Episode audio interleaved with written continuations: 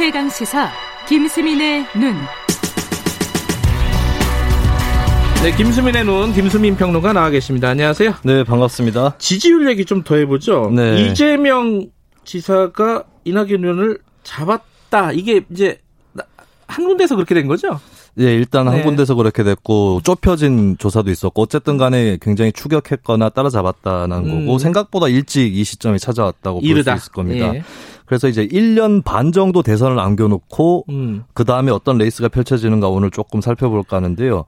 역대 대통령 중에서도 김대중, 노무현, 이명박, 문재인 전 대통령은 1년 반 전에 1위가 아니었었습니다. 아, 그래요? 예, 박근혜 전 대통령만 1년 반 전에 1위였었는데 남은 1년 반 대선 주자한테는 굉장히 고민되는 시간일 수 있다.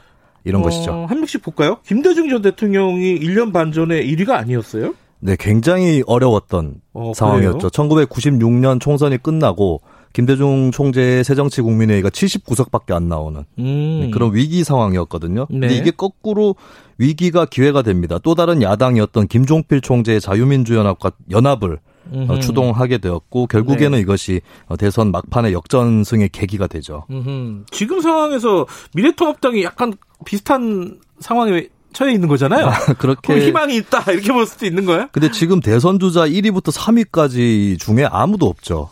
아, 통합당 미래통합당이? 후보가. 네. 그래도 예. 김대중 당시 대선 후보 같은 경우는 계속 2위는 했었거든요. 아하, 예, 그런 것들은 좀 차이가 다르다. 있고 예. 또 DJP 연합을 했듯이 통합당도 그러면 외부에 있는 에너지와 결합할 수 있을 거냐 이 부분에서는 아직은 비관적이라고 볼 수 있겠습니다. 음. 예.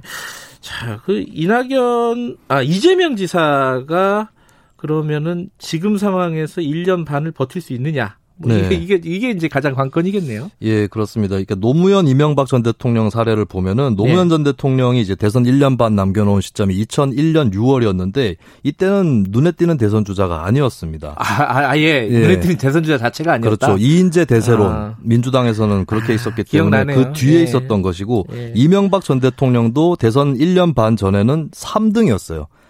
고건 전 총리하고 박근혜 대표가 1, 2등을 다투고 있을 때. 고건 전 총리가 있었구나. 예, 그렇습니다. 예, 예. 그러니까 이게 쇼트트랙 경기하고 비슷한데 몇 바퀴 남겨놓지 않고 치고 나가서 역전승을 하는 경우가 있거든요. 음흠. 근데 역전을 했는데 너무 많은 바퀴가 남아 있는 그런 상황도 음. 있는데 이전 이 지사 같은 경우는 아직 1년 반은 음. 많은 바퀴가 남은 것이 아닌가 싶어요.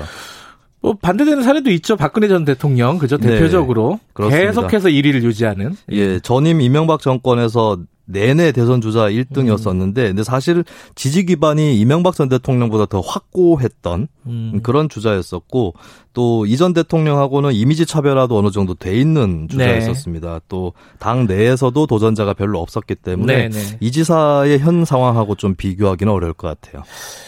자, 가장 가까이, 가까이가 아니라 현 대통령이죠. 네. 문재인 대통령은 그 1년 반 전에, 대선 1년 반 전에 어땠나요? 그러니까 2015년 12월 여론조사를 한번 살펴봤는데요. 물론 네. 이때는 대선이 1년 반 남았다는 생각을 못했을 때입니다. 아, 그렇죠. 탄핵이 아직은 그렇죠. 어, 가시화되지 예, 않았던 그렇게 상황이고. 이제 파면 네. 대통령 파면으로 조기 대선이 치러지면서 제1야당의 음. 제1주자였던 문재인 대통령이 어 빨리 당선 레이스에 들어갈 수 있었던 것이고 당시만 해도 2015년 12월만 해도 김무성 새누리당 대표가 1위, 2위가 문재인 새정치연합 대표였고 아, 김무성 대표가 1위였어요. 네, 간발의 차이로 안철수 의원이 3위 이런 상황이었었습니다. 예. 그래서 현재로서는 이재명 지사가 이제 문재인 대통령에 비해서 당내 기반이라든가 이런 것들이 굳건하다고 보기는 어렵기 때문에 문 대통령하고 비교하기도 좀 어, 쉽지 않은 상황인 것 같죠.